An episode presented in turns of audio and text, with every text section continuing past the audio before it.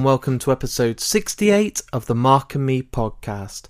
As always, I'm your host, Mark, and joining me on today's episode is the filmmaker Ian McFarland. And I'm absolutely buzzing for this interview because we get to talk all about his latest film, and for me, it's the best documentary out there right now The Godfathers of Hardcore, which follows the band Agnostic Front. And hey, if you can get to talk about that New York hardcore band for an hour, that's all I want. But this interview gets deep and we talk about a lot more.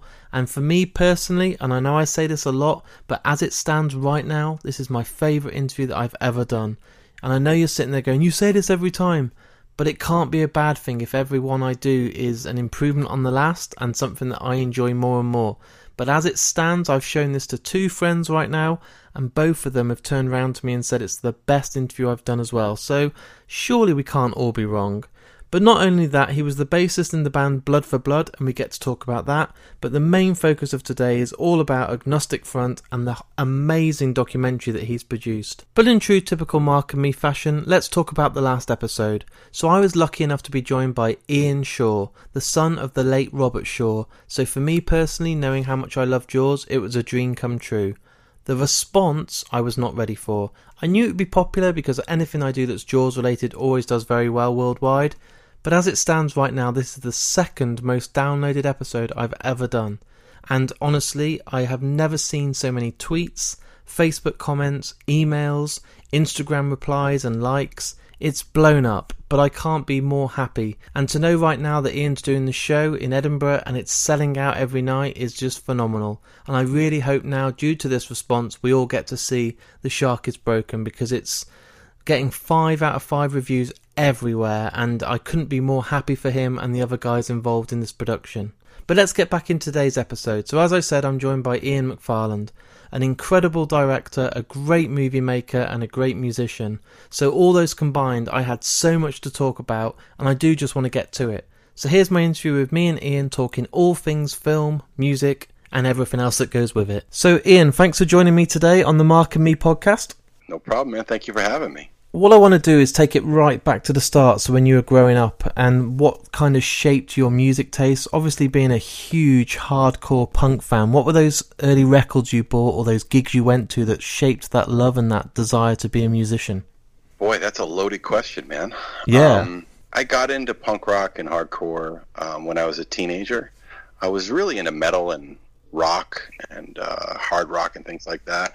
Um, but uh, you know, as I got older, I got exposed to harder edged music, and um, you know, you know everything that comes along with that. And then I, I remember my first uh, show uh, that I went to. Um, I think my first actual like hardcore underground show was a band called uh, Integrity. I don't want to date myself, but I think that wasn't my first. You know, what, let me take that back. That was one of the first, but the first show show I went to um, was Bad Company. Oh man, um, what a start! Yeah, yeah. Um, the first record I ever bought was Van Halen, 1984. Oh, um, this is a good. This yeah. is good foundations, dude. Yeah, man. My um, my cousin, my cousin and his sister, um, Debbie and Lloyd, they really got me into you know rock and roll. Um, they exposed me to a lot of things when I was young, like you know Van Halen or, or uh, Led Zeppelin or um, geez, they they they exposed me to a lot of that rock stuff, and then it was just a natural progression from that. You know, I grew up in Maine, which is about two and a half hours north of of uh, Boston, and where I grew up, there was not a lot of hardcore punk rock going on. I grew up in a town of a thousand people. I think there was like 1,100 at the time in the town. It was pretty rural. Um, there was not, you know, kids with mohawks walking down the street or anything like that. Um, and um, I didn't really have a, a, you know a way to get exposed to um, you know punk rock and hardcore. But as I got older, through friends, I started getting you know sh- played bands, and I was just like, wow. And then I re- I remember when I heard Agnostic Front, um, and that just changed my my my life um, in so many ways because I they had metal, they had you know this hardcore stuff that I'd slowly started got you know interested in and they had speed and anger and, and just it was just like and they were really tattooed um, those things were not things i was really exposed to as a, as a kid and it, it was just a natural progression from that. Um, joining, you know, I, I originally I joined my band Blood for Blood in 1997, and then um, after that, it was just balls to the wall touring for years and um, slowly getting into film. So obviously, you spent seven years with that band, now touring and going all around the world, and you know, filling these venues, playing these huge festivals all over Europe and around the world. What was it that kind of made you decide to put down that you know that band and you know the bass guitar and think actually I want to now go into doing films and you know producing music videos what was it that kind of made you want to stop well um, didn't stop we that was the thing as a band we didn't stop um, we didn't well to make it fact we did stop but we didn't break up yeah um, and, and um, it, what's funny is these seven years because that's what it says online um, but I joined the band in 1997, and I'm still in the band today the the only two people that are in the band is is uh, me and Rob, um, Rob Lind. Um, we are we are in the band. We own the band. Um, it's our thing. Um, but you know, we we stopped playing in 2004 for a variety of reasons, um, and then from that we moved. You know, in 2010, I believe, uh, we came back and and you know played some shows and re, you know reunited on stage and whatnot.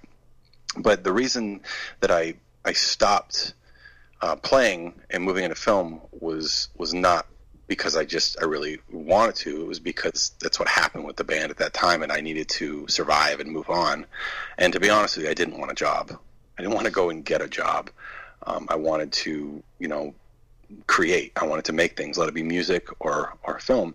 And film was always something that I was really into as a kid. Um, I used to make little home movies as a kid and like, you know, do my own editing with two VHS, you know, recorders and, um, you know, make my little skits and things like that.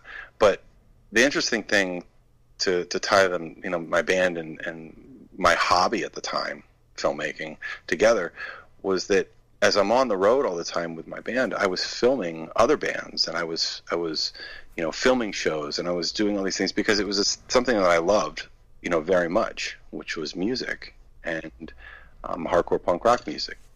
Um, and I, I used to film, you know, all these bands that I was friends with on stage, off stage, all these things. And then it kind of just was a natural progression to move into a career because it was something I felt very comfortable with. It was a lot very similar to music. Um, I worked very hard at music, but just being on stage and progressing and recording, it's like a natural progression.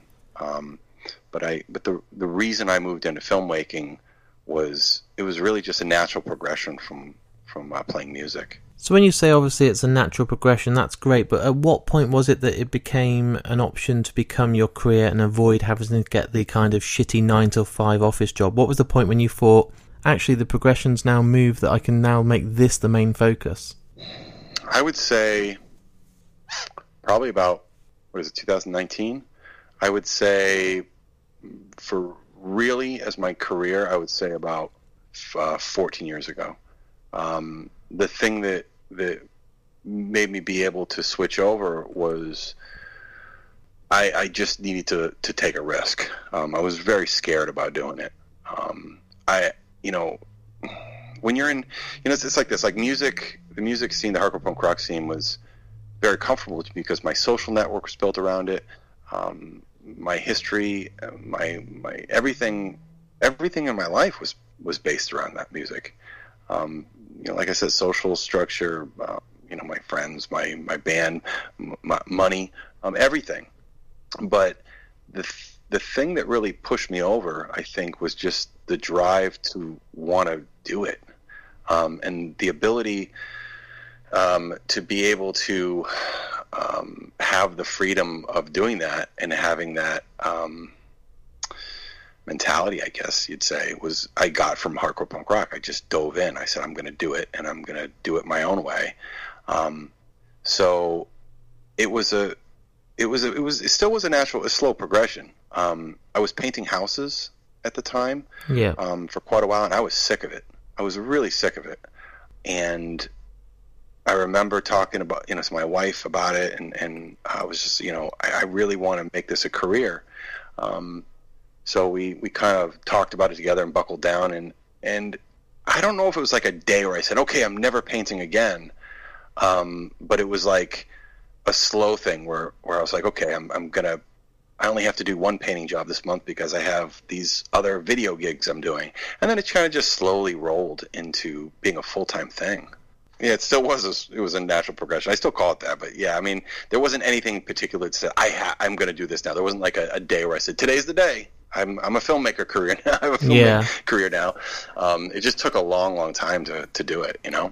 The thing is, as well, you obviously lived, you breathed, your life was hardcore punk. It was in your blood. You were doing it as a day to day job in a band. And then you decided to become this filmmaker. You probably had an advantage because some people are either a musician or a performer, and, you know, some people are filmmakers. But because you've been there and you lived it, obviously shooting concerts live or music videos, you'd been there, you'd done it yourself. So one of the first things that I saw, which I was blown away by, is Meshuggah's concert, and they're one of the best live bands I've ever seen in my life. Now, you obviously were in charge of doing their whole concert alive, and mm-hmm. Surely it was an advantage for you because you knew the direction, the angles, the concert, the feel. You're not just a, a standard filmmaker, you've been on that stage and performed, so that must have been a really good feeling to kind of have that experience and backing behind you. Yes. Um, I will say that being in a band, you know, and, and playing on stages definitely helped me um, be able to have, you know, a different type of rapport with bands. Yeah. Um, for sure. Um, as far as angles, I don't really know about that. I mean, that's that's you know up to. I, I, I will. You know what? That's actually an interesting uh, thing. You bring it up now because um, in the Godfathers of Hardcore, um, not to jump ahead too much, but um, that came into play big time when I shot the Godfathers of Hardcore, um, the live stuff. When I shot Agnostic Front live, um, I actually made a very conscious decision to shoot all of the footage of them on stage as a sixth member, um, and not shoot it traditionally with like five cameras all over the room. Yeah, I did it. Uh, it's very different, um, and I wanted to do that for the for the sole reason that most people don't get to see that perspective.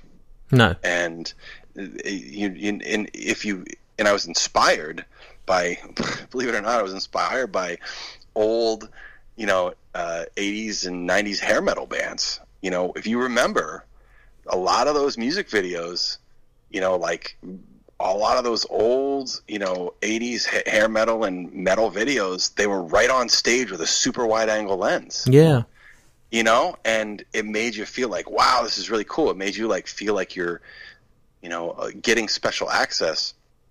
And that combined with being on stage, um, it's it's just something that I wanted to inject into the film that would make it that much more different. And you know, the other the other reason is that I, you know I don't feel really comfortable, as comfortable I should say, being on the floor in the audience as I do standing on side of the stage, um, watching a band play, filming or not. I just there's something it's just more comfortable to me. I've been on stages my whole life, and it just feels more comfortable to me to be on the side of a stage or on stage than it does to be in an audience. Um, and I'm I'm really not sure why, other than the fact that I've just I've spent most of my life playing music on stage. Um, and watching from the side of the stage, you know what I mean? Yeah, definitely. And it's something like you said. It for for a member of the public who's bought a ticket to the gig, they never get that view. They never get that feel. So to put it on a film or a video, it's the closest you'll ever get because no one gets that you know that pass to be on stage or the chance to hold the microphone or an instrument and look out to the crowd. You're the you're the crowd who's looking upon you guys.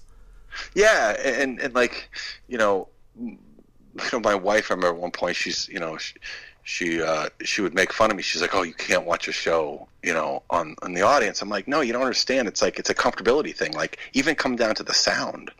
When I it, it sounds very different on stage than it does in front. Yeah. Um, sometimes it doesn't sound as good but you can feel the music more to me. Like I can feel it in my feet, I can feel it in my chest. Um, it's just a conf- I relate with it more when I'm when I'm watching live music that way. Now, obviously, you just mentioned then The Godfathers of Hardcore, your most recent film, and obviously at the start of today's interview, you said that one of the bands that was so responsible for the reason that you listened to the records and you picked up a bass and you're in a band is Agnostic Front. Now, tell me how it must have felt when it was one of these most loved bands, they shaped your taste in everything you do, and then you got to work with them. That must be like a dream come true. Well, I it wasn't again that it was this relationship has been a slow thing over you know 20 years. Yeah. Um, i've you know i've directed a number of music videos for them um, i've done i did their live at cbgb's um, 2004 concert film. Um, it was actually i think the second to last time they ever played cb's and right before it closed. Um, but you know being you know people say don't you don't want to meet don't meet your idols. You know what I mean? It's always like a saying. Yeah. You know, don't don't meet your idols. But they weren't my idols by any means. But they were people that I thought had a really interesting story, and I was friends with them. Um, I was, but I wasn't like I don't know. I was close, but I wasn't super close. I think when I made this film, um, and during the process of this film, our relationship changed um, in a lot of ways because, and I don't think it was like any of us did it consciously, but we did become closer, you know, towards the end of making this film because we had been through this like intimate journey of of you know making this film and talked about so many things together.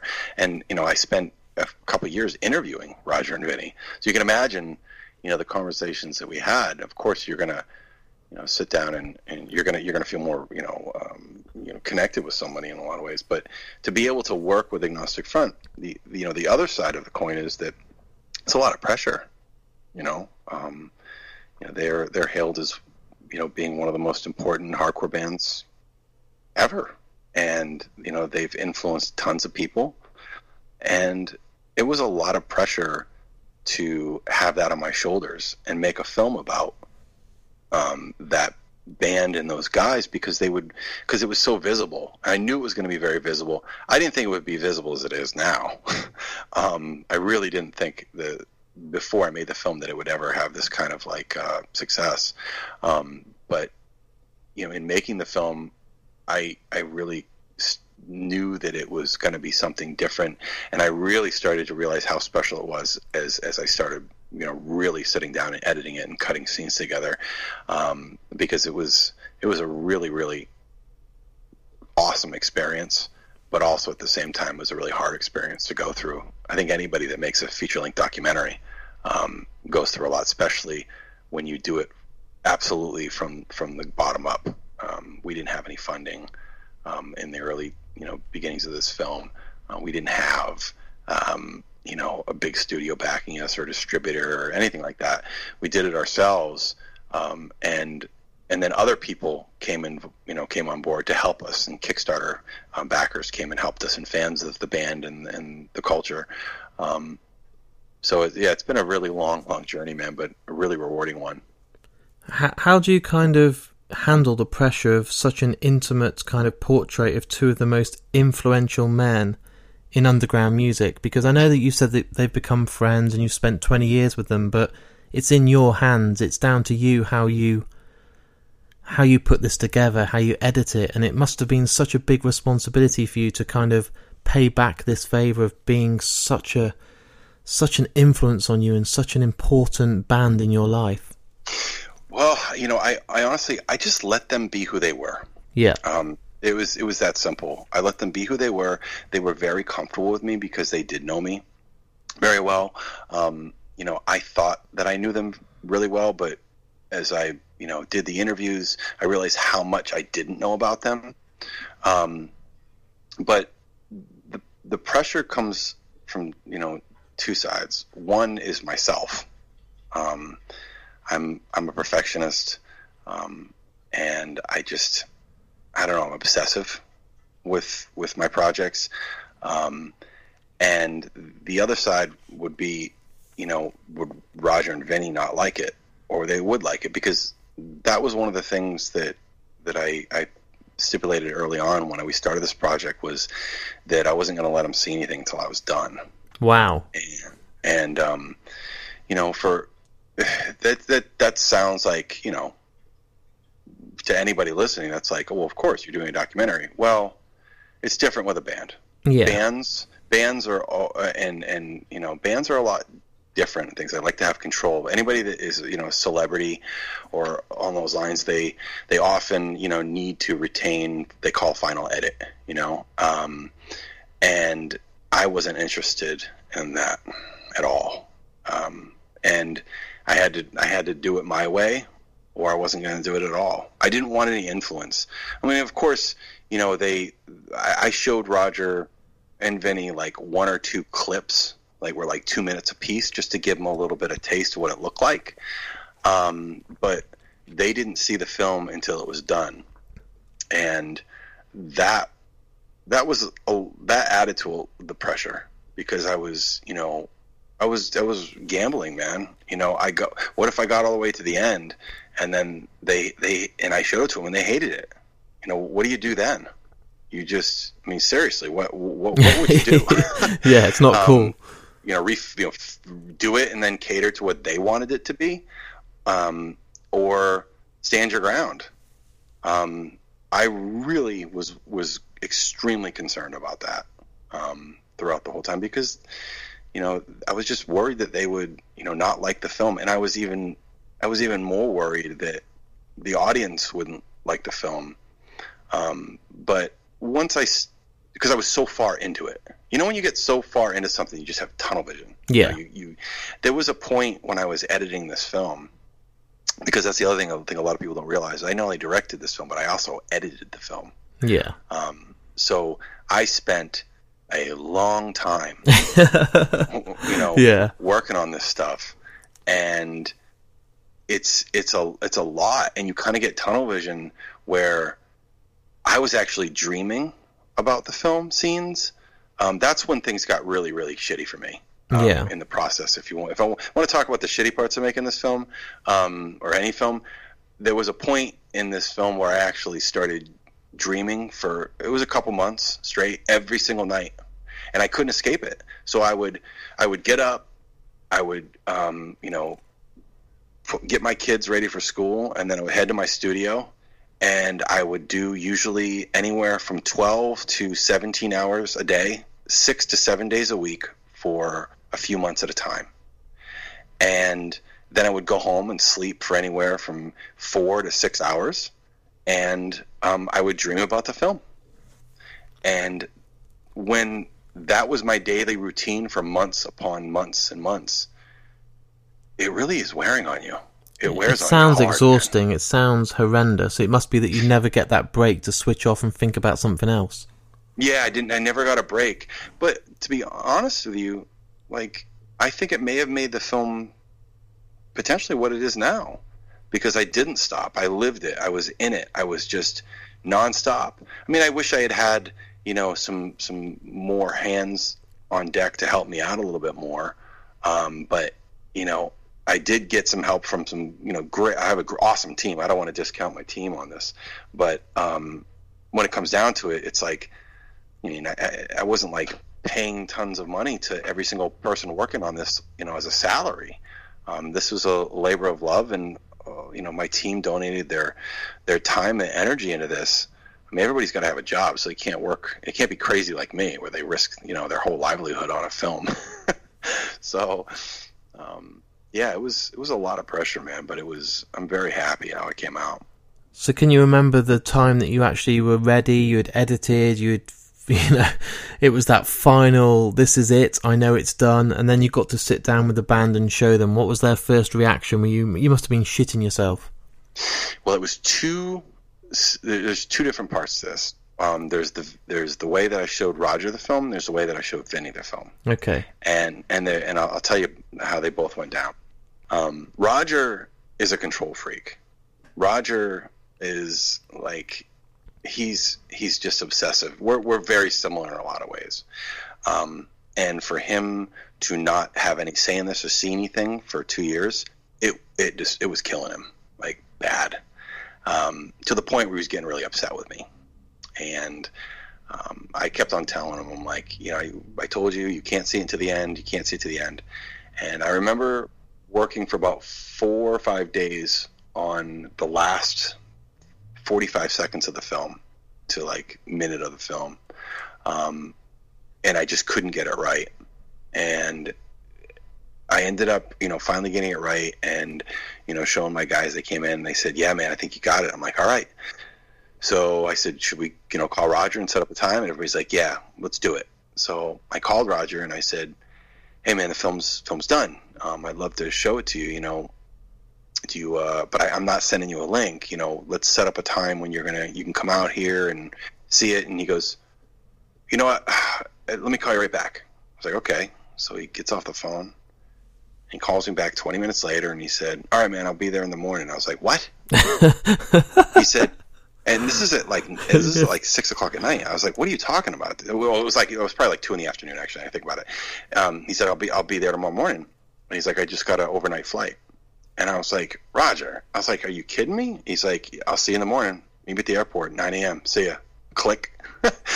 and uh, my business partner went and picked him up at 9 a.m and I'm sitting here waiting. You know, I had like coffee and you know bagels and ready for him to come in. He comes in my studio. He got here at 9:30. He walks in. He hadn't slept at all. He walks in. I was like, "Hey, man, want to get some breakfast?" And he's like, "No, let's watch the movie." I'm like, "Roger, you just got off the plane. You just took a you know seven hour flight from, yeah. from the West Coast. Do you want a drink? You know, let's just chill out." And he goes, "No, man, no. Let's do this now." and he was like, he wasn't kidding around. He was very serious. Yeah. And I said, all right, man. Well, hey, give me a hug. Let's at least get that out of the way because it might be the last one I ever have. And um, he ended up, uh, you know, going in and sitting down. And it was just me and him and um, my co-producer and writer uh, Tony Fernandez, and we watched it together. And you know, we got to the end of the film, and Nobody said anything. Roger didn't say anything. He just sat there and he was looking at a blank screen. He was just staring at the screen. And I was so uncomfortable. And he didn't look away. He just kept looking at the screen. He said, "Don't change anything." And then I, when I, you know, kicked my little light on, I realized his face was wet and he was crying. Wow. And, and he was really upset. You know, he's like, "I gotta, I gotta take a second, man." He goes, "Don't change anything." And I was just like, "Whoa." and you know he needed a couple minutes because you can imagine watching your life compressed down to 96 minutes. That's that's it's pretty I insane think a lot for anybody yeah you know? yeah. Um, especially being you know who they are and their band and their their history and um, was a lot.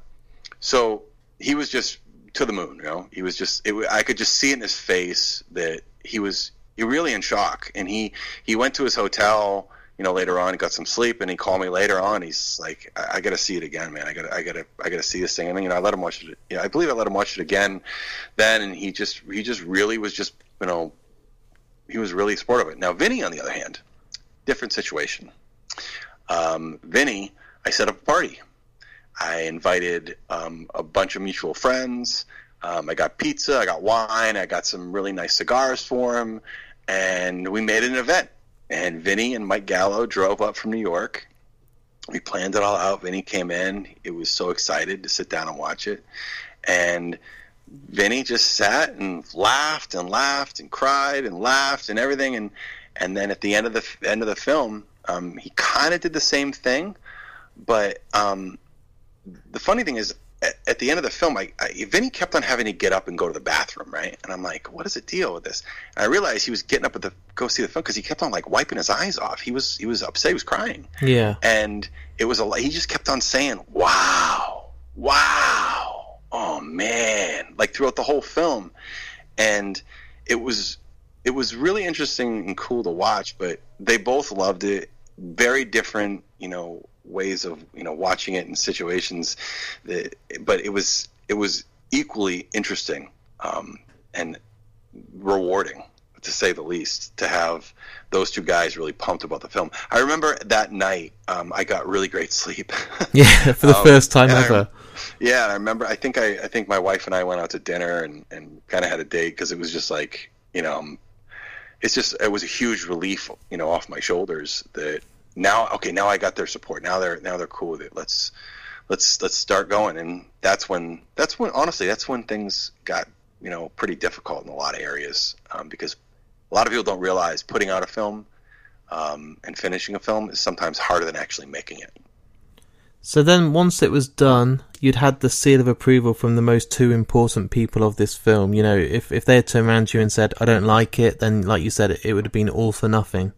But they had the thumbs up; they loved it. The way it gathered momentum is mad. You know, it it, it built up huge. It was getting shown at all these film festivals. The reviews were fantastic. You even had people like the Rolling Stone and Uproxx giving it thumbs up, saying it's outstanding. You couldn't have ever even imagined it was going to get that big. No, I, I didn't. I, I and honestly, um, the scene. I thought the scene was there was going to be people that loved it, but then I, you know, was I also came to terms with there's probably people that are going to rip it apart. Um, you have to be okay with that because once if you're if you're you know when you make a film or you make a, a record and you you put it out there once you release it it's no longer your film it's the audience's film. They can do what they want with it. Um, you know, they can say what they think about it, everything like that. Um, it just becomes the audience's. Um, and I was, I was really, it was like, you know, it's like giving, and actually, I don't want to say giving birth because it's very different, but do you know what I mean? It's like, it's like you're releasing your, you know, your child out in the world. I, I always say like with this podcast, it's like putting my diary out there for the world to read and I'm just yeah. like I hit publish and then it's like there you go read my life and I can't edit it I can't rip a page out it's done you know yeah yeah that's that's it's a really scary feeling um, because you know I, I I think it's weird because I think I would have I put everything I have into into what I make. Um, like I said earlier I'm obsessive. Um, sometimes you know for the worse. Um, you know, I, I, I just every piece I do, I really care about it, um, and I, I put myself in it, and I'm in the moment. Um, and you know, my wife, you know, she's she's always said things like, you know, she's like, you know, you got to just you know calm down, you got to slow down because I'll get into into a project and it's all I can think about, it's all I can can can talk about. Um, I can only imagine what it's like for people around me. you know, um, because I'm just so obsessive. But I, again, like I said earlier, I think that that dedication um, and drive, I think people, you know, witnessed that. I think people understood how hard I was working on it. And, you know, this isn't just something I'm doing to like gain popularity. I'm doing it because I want to say something about our culture that I, I come from. It's, I feel that a lot of time it, it hasn't been, you know, given the credit you know that that's due to it. There's just so many creative, beautiful, you know, wonderful people in in this this music scene um, that, and I'm so proud to be part of it. It's like I wanted to sh- make something that the scene uh, would really appreciate and cherish, and um, it seems to be working. Um, there's a lot of people that really like this film, uh, and there's a it, it's very rewarding when I when I do a screening and people you know don't say hey man great great film. Cool cool job. Awesome. They say thank you. And it's, it's really powerful when someone says thank you to something that you've made rather than that was really cool good job it makes you take a second. It makes you take that moment that you normally don't and say wow that's I, I think i affected that person. The, the thing is as well with the feedback and everything like you said you're very humble. It, it, must mean a lot but it's not just small magazines. You have people like moby giving you credit. You have murphy's law metal hammer magazine. Over here that is huge bands yeah. like killswitch engage who you've worked with the dropkick murphys the ramones it's insane you know it's to even get it onto showtime you must have thought at one point when is the bubble going to burst and i say that with full respect because nobody surely you never thought it was going to be on showtime no definitely not. Um, definitely not. Um, that is a that's a dream. Yeah, Showtime is a premium channel um, for any filmmaker. Uh, that's like top of the line. Um, you know, in in this day and age, you know, to get things streamed is is difficult. To get it broadcast is a, is a whole nother thing. Um, you know, and I, honestly, it's like I have to give a lot of credit to um, my my sales agent, uh, David Piperni from Cargo Releasing, who did an extraordinary job um, getting this film. I mean, he worked really hard, to get this film um, out there. And Showtime has just been absolutely amazing. Um, they, you know, they they really they honestly they I know that they were, uh, you know, uh, maybe a little bit, you know, apprehensive at first because you know it's hardcore punk rock and they're a major business. Yeah, and it comes down to numbers. Like, um, but you know, they really loved the film. They they supported it. Um, they're an interesting group. They support, you know, they I, I feel what I've seen is, you know, they really support the filmmaker. Um, it's not like they're just pumping out tons of content. Um, they consider themselves, and I don't disagree, um, you know, that they are not only a premium channel, but they're also a the I think they call it like the the number one spot or something like that for for uh, music documentary, well made, um, interesting music documentaries. That's like one of their their big things. Um, they have some great great films on there, but to get it on Showtime and the other place that it's about to be you know uh, released on, which I wish I could say where, um, is is really it's surreal. It's it's absolutely surreal. Um, I can't.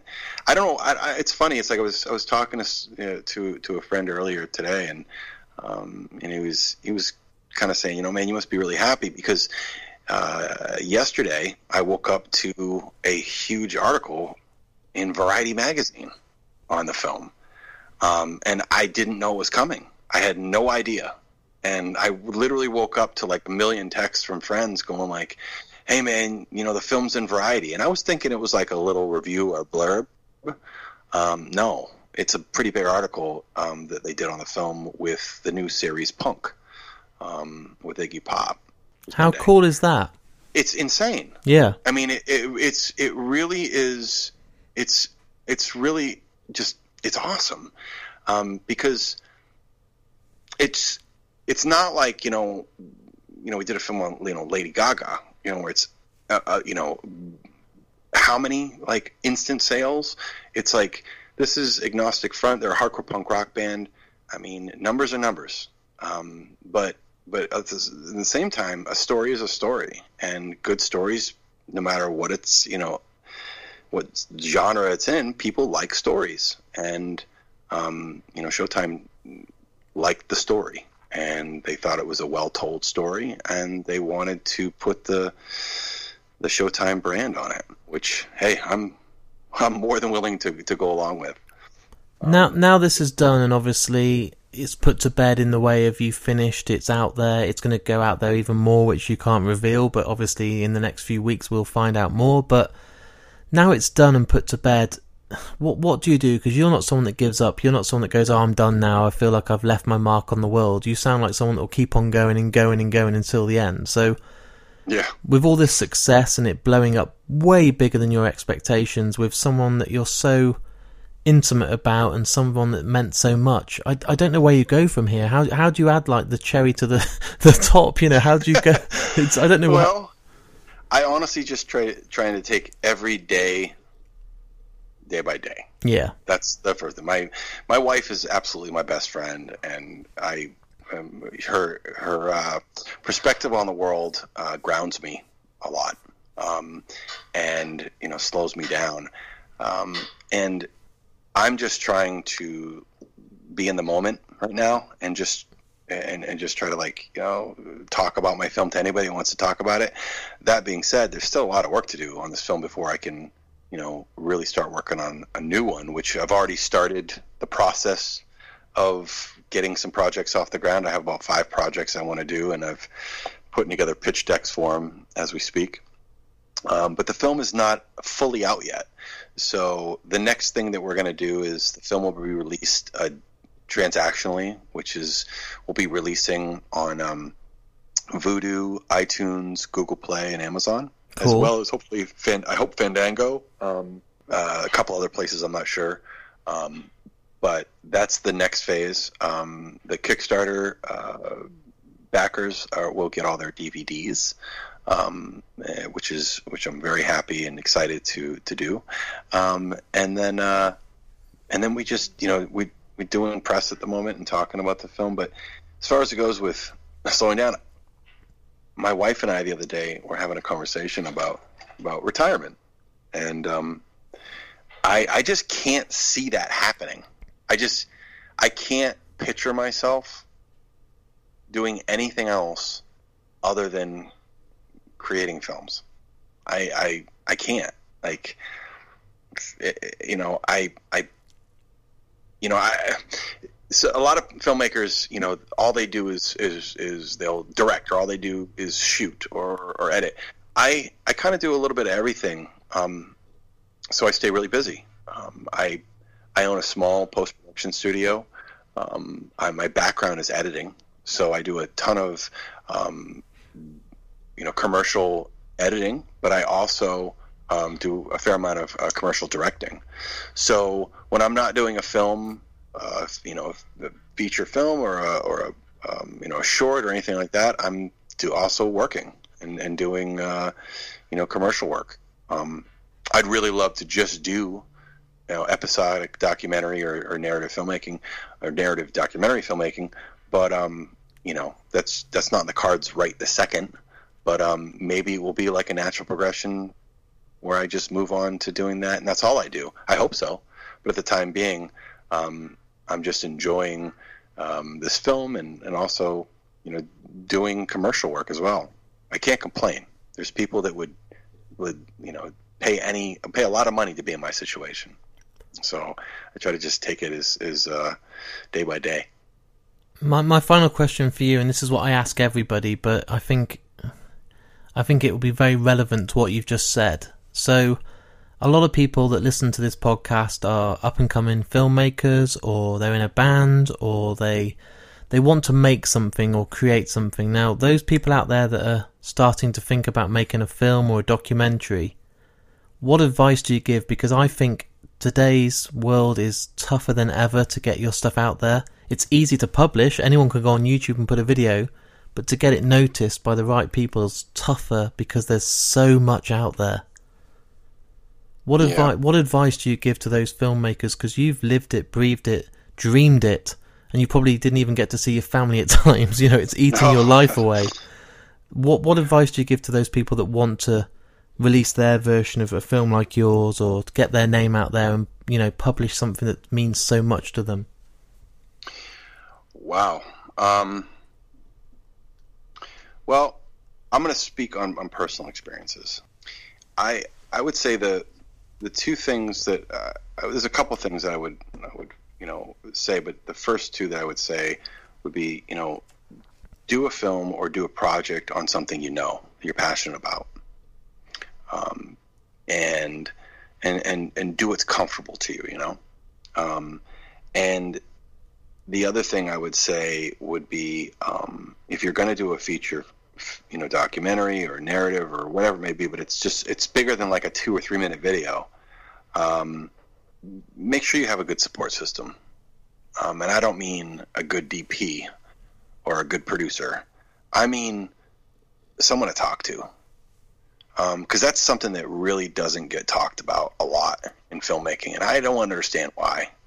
Um, you know, it's it's it's a it's really hard to to to make a, a, you know a feature you know documentary or narrative film. Filmmaking is not easy, um, but you know everything that you go through, especially when you're an independent filmmaker, um, you need to have some sort of support where you that let it be that friend or a mentor or somebody that you can just ask questions. I have them. I have a couple people that I go to on many different occasions for advice, or you know, I have a I have two particular friends that they know that I am literally I I, I call them to just talk, um, because it's it's when you make a film about something you know, um, and you're comfortable with, it becomes very personal. So therefore, you're going to put everything into it, and when you put everything into it, you're going to go through a range of emotions. And with my experience, it was really really difficult. It's it's almost like it, I've done three feature length documentaries now, um, two of which you know one of which of those two had some pretty good success, uh, the other one not so much, but and then Godfathers. But those three projects, the one thing that I they all have in common is a how much I put into them, and and b how much it wears on you.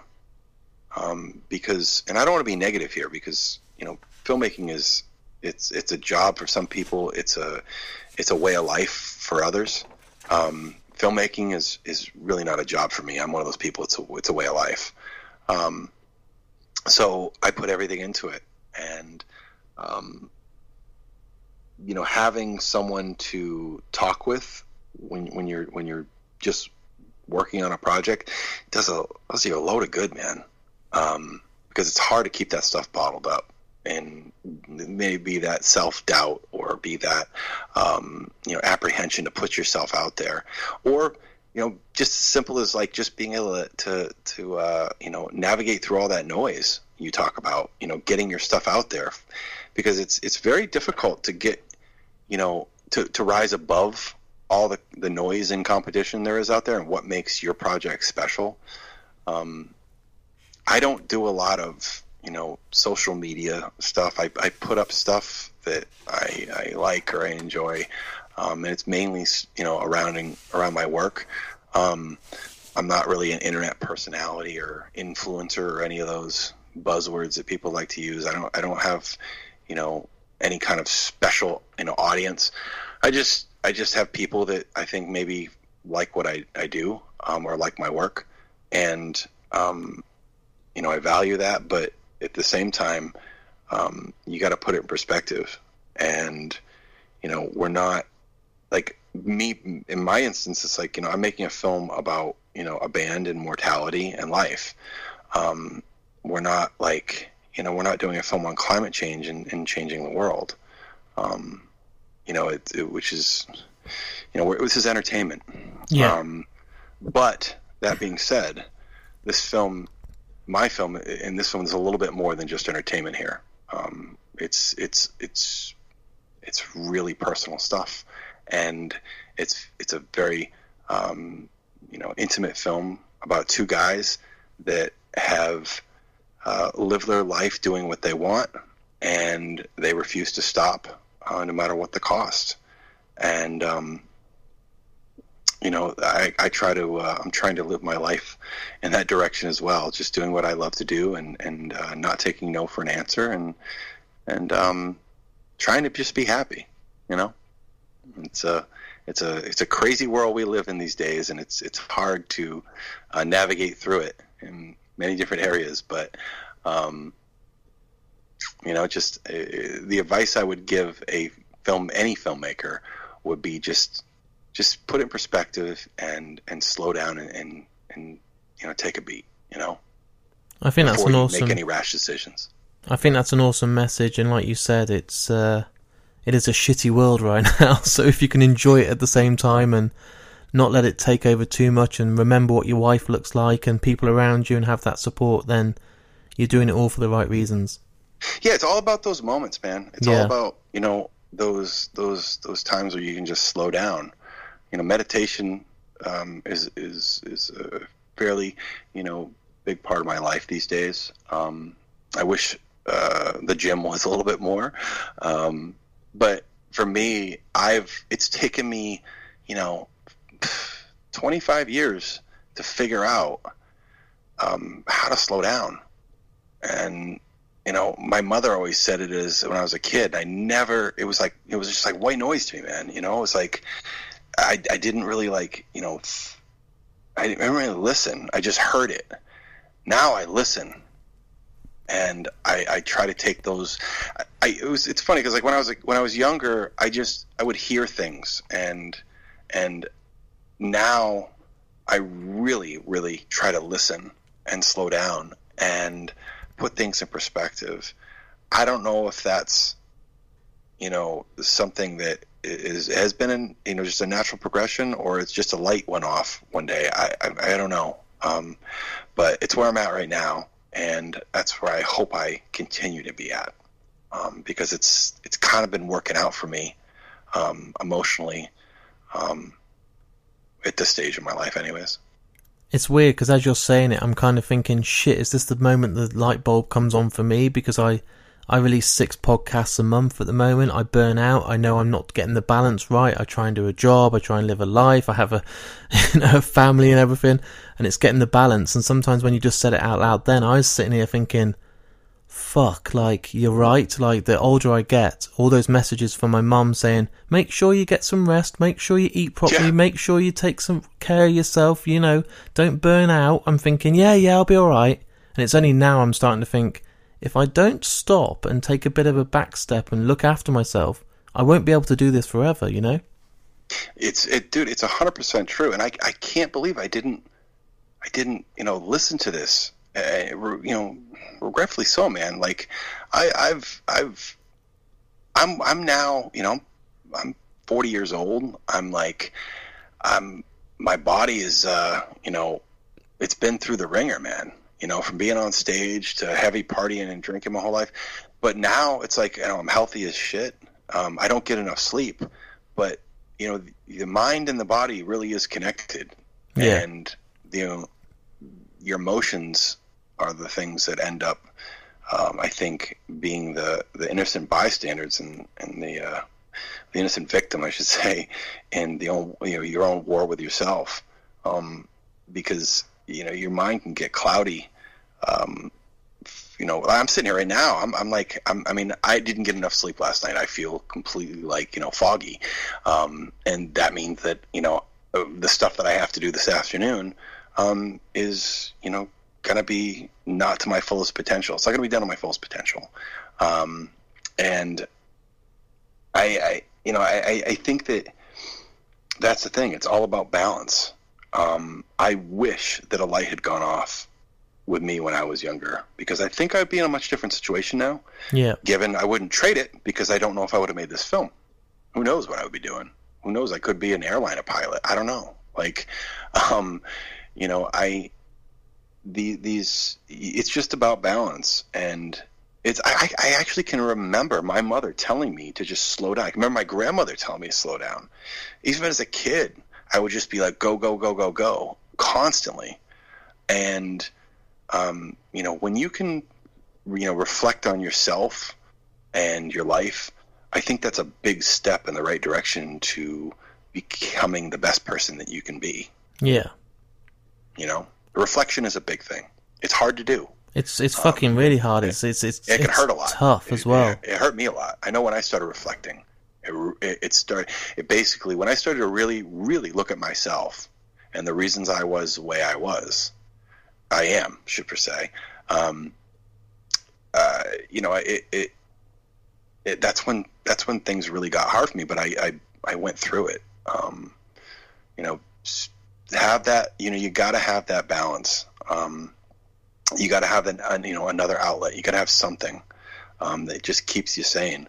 Um, I'm still looking um, every day for, for that balance. Um, I try as much as I can, but um, you know I'm not fully there yet. But I'm I'm uh, I'm working on it. I'm working on being the, the best person I can be um, for not only myself, but you know my kids Yeah. and uh, the people around me that uh, you know rely on me for you know everything that they do. It's important, and I think the fact you've took that step back and been able to analyze and turn that light on and have it. I don't think everyone gets that chance to do it, and by the time that they realize they've done it, they're probably dead. So it's a Yeah, It's true. That's It's- it's heavy, That's but the- it's true. you Don't don't wait. no, Like, don't don't wait to to start figuring this stuff out. Um, you know, it's this. I remember at the time I was starting to really really start wrestling with a lot of the decisions in my life. Um, and were they were really having a, a negative effect on my day to day. And I remember uh, this very well known musician that I don't want to say his name because I don't I don't I don't want to put him out there like this, but um, he he told me one day we had a pretty deep conversation. He said, "Look, man, your twenties." You know, your teens are. the- You started with your teens. He said your teens are there to, you know, just, just do whatever you know whatever comes at you just just you know observe right or, check it out or, or your 20s are, are there for you to just you know start really figuring you know start figuring things out. Your 30s, you got to really start figuring things out. And if you haven't figured your shit out by your 40s, you got a you got a situation on your hands and you got to it's like it's go time. You got you got to figure it out because who wants to be a 50 or 60 year old person that hasn't figured their shit out yet? Yeah. You know, who wants to be that guy? Nobody wants to be that guy. Um, when I when I started to when the light went off for me, it's it's amazing to see, you know, the things that that, that you know come into your life. You know, um, if you just let it. I'm not, and I'm not talking like spirituality either. I'm No, not talking no. religion. No. I'm just talking just just life. It's perspective and uh, being able to see what's put in front of you, and you know accept it and being able to move on. So maybe that's the best advice ever, not just for filmmakers, but for everyone listening. Time doesn't stop. Time stops for no man. Period. It sounds cliche and a little goofy, but it's It's true. Very true. Yeah. Very true. Time is. I mean, my chest. I. That's my. My arch nemesis is time. Um, if if there, if if if time was a physical person, I would attack him. Yeah. you know, because like I have my entire chest is my upper tor my whole torso is a is a big tattoo piece of you know two ravens fighting over an hourglass. Yeah. and the hourglass is full of blood. And it's it represents you know my war with time. And I never feel like I have uh, enough um, enough time to do what I want to do. Um, it's just always every day every week every month every year. There's just so many things I want to do. Um, but it's you, again you got to slow down and I have to fight that urge to just go go go and i have to just slow down or it's gonna it, you're gonna you, everything there's a cost for everything. You're gonna end up paying one way or the other. Yeah. financially emotionally or physically. One of those ways. And it's a really vicious circle because I, I overdid it and I don't mind admitting it. I, I went overboard and I was doing too much and saying yes to every interview and every podcast and every edit. And about a month ago, I got really ill and my voice went completely and I had all these interviews lined up and I had to cancel the lot. And it's such a vicious circle because I let it get the better of me. It fucked me in the long run because I had to cancel all these interviews. I was doing them anyway and they were sounding shit because I wasn't with it. I was ill. My voice wasn't me. And then you've took 10 steps back when you're trying to take 10 steps forward and then you're playing catch up and you're like, shit, if I had actually listened and paced myself and done it right, I'd be in a much better position. But then I felt like I'd fucked myself over by being so far behind and ill. So my, my Oh, yeah, health, man. you know, it's terrible. dude when when i i mean we did the Raindance film festival in london and we did it in i think it was october. I think it was october. I can't remember. I, yeah it was october. Um, when i got back up until that point that was that month and a half was probably one of the most stressful times of my entire life because i was i was you know signing the deal with Showtime, I was trying to deliver the film to them for, and then I was also doing other things, and there was just tons of things that were going on that that I I had to address and and deal with, and I just I I, I ran my, I ran my body into the ground, and I ended up getting really really sick. Um, I got I had I had uh, bronchitis. Uh, I had wa- then I had walking pneumonia, um, and then I had bronchitis again. And this is all between November and January. For three and a half straight months, I was so sick that there's no way I could have done a podcast. I, I couldn't even talk to people really on the phone. Luckily, it was over the holidays, where you know it's the slow time in, in this business. But I was I mean, it was really scary. I thought, I, I honestly, I seriously thought I was going to end up, you know, in the hospital for an extended stay. Um, I was so sick, and and it wasn't because I I caught something. I mean, I obviously I caught you know caught something, but I ended up just running my body to the you know the ground, and I I was not slowing down. I was not.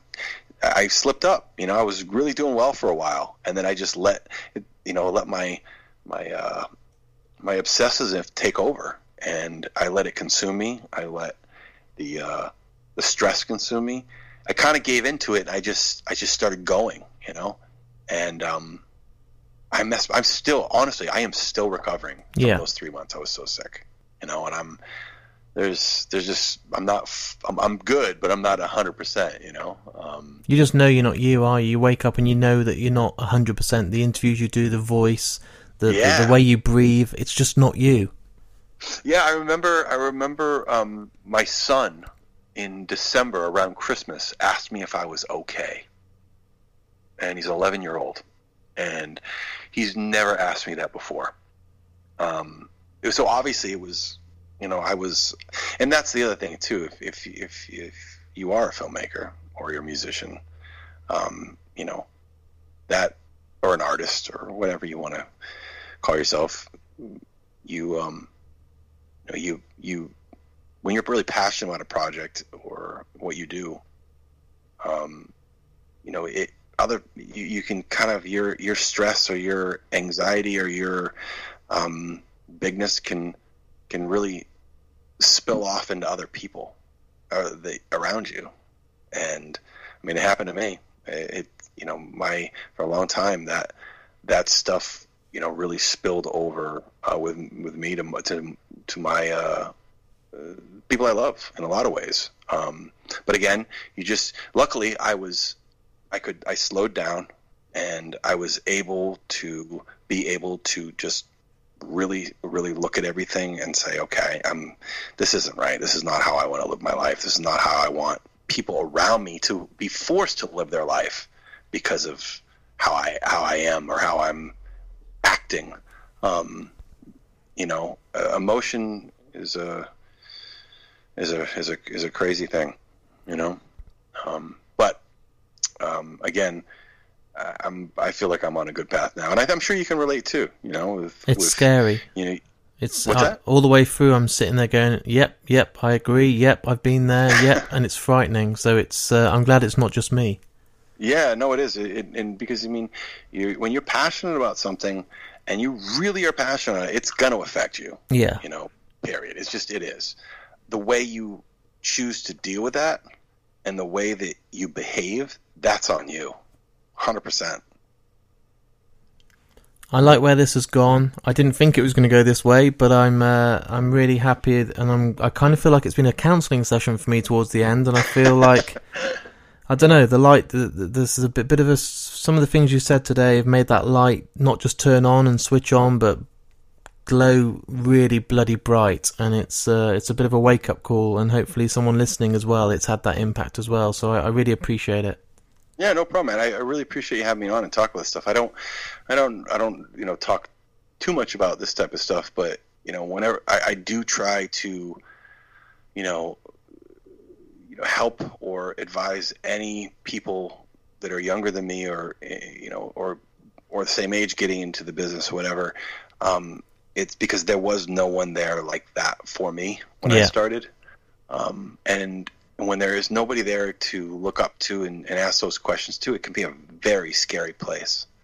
Um, so I try to, you know, whenever I can, you know, I'm not a counselor and I'm obviously, you know, um, not, I don't have tons and tons of time to just help everybody in the world out. Um, and also too, I don't have an, a huge ego where so that, you know, I have the right way of doing things and I figured it all out. I'm still figuring stuff out.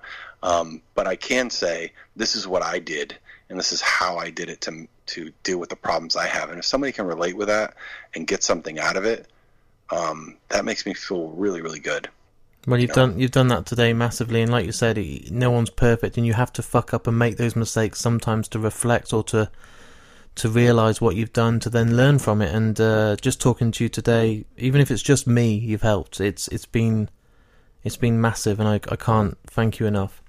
No problem. Thank you so much for having me on. And, and uh, you know, I, I can, if anybody would like to see the film, um, the best thing to do is for people to go to uh, thegodfathersofhardcore.com and, um, you know, just put in their email or give us a follow on Instagram or Facebook or whatever. But there's a lot of really cool and exciting stuff uh, happening in the very near future.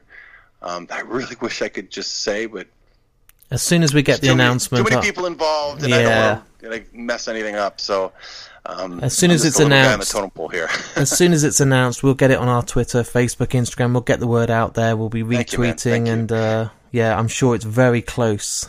Yeah, I, it's, it's, it is. It's a matter of. It's hopefully it's a matter of week. I was just on the phone earlier today and yesterday with everything, and Awesome. deal is done. It's just a matter of uh, everything passing quality control. Awesome. So yeah, it's good. So there's my interview with me and Ian. And as I said at the start of today's episode, for me personally, as it stands right now, that's my favourite interview that I've done. It doesn't stay on topic, it goes off and it goes here and it goes there. And as I said on it, it kind of felt like a counselling session.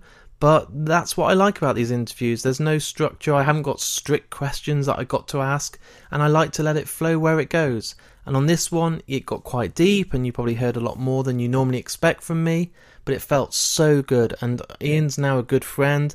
I can't wait to see what he does next. He's got such a great career ahead of him, and honestly, I urge you all to go out and check out The Godfathers of Hardcore. It's such a great documentary, and for the UK listeners right now, it is on Sky Arts. You can go onto your Skybox and you can backtrack and find this, and you can watch it right now, and you will not regret it. I'm a huge documentary watcher. You know what it's like. I spent most of my life trying to get a King of Kong podcast special because of that documentary. And since then, I've just fallen in love with documentaries. I watch as many as I can. And as it stands right now, this is easily my favourite documentary of the year. And it will be in my top 10 of all time. It's that good. Go and watch it. Tweet me, tweet Ian, tweet the band, tweet everyone because this needs to get seen by many people and it's so so well done. It's such a personal project for him and the results are just mind blowing, so please do that. Also, if you've enjoyed today's episode, go on to markandme.com. On there, there's my Facebook, my Twitter, my Instagram, but also my Patreon, and I can't do this podcast without the support. Recently, because of the episode with Ian and the amount of people that downloaded, I had to upgrade via Podomatic to a brand new server and get more space and more bandwidth. I'm very honest on this podcast. That cost me a lot of money. I had to use all the Patreon money for the, about two months to try and get this extra space and sign up for another year. And without that, I wouldn't be able to do it. So, you know me, I work full time. This isn't my main job. So, every little contribution on there, as small as it can be, which is 30p or 40p a month, all the way up to whatever you want, sort of £20, it all helps. It all goes back into the podcast and allows me to do more and more of these for you. As it stands, guys, I'm absolutely manically busy, but I'm not going to stop doing these episodes, and we've got a brand new one out coming in a week. In the meantime, check out Skip to the End, which is my other movie podcast. Also, we've got a big live event this weekend, which I can't wait Skip Fest, which is sold out, which is going to be incredible. And I'll be back in a week's time with a brand new episode of Mark and Me. And you know the score by now. I don't reveal my guests on the show. I wait, I do a few clues on social media. And if you haven't signed up to any of my social medias or followed me or give me a like, just go on to markandme.com because all the links are on there.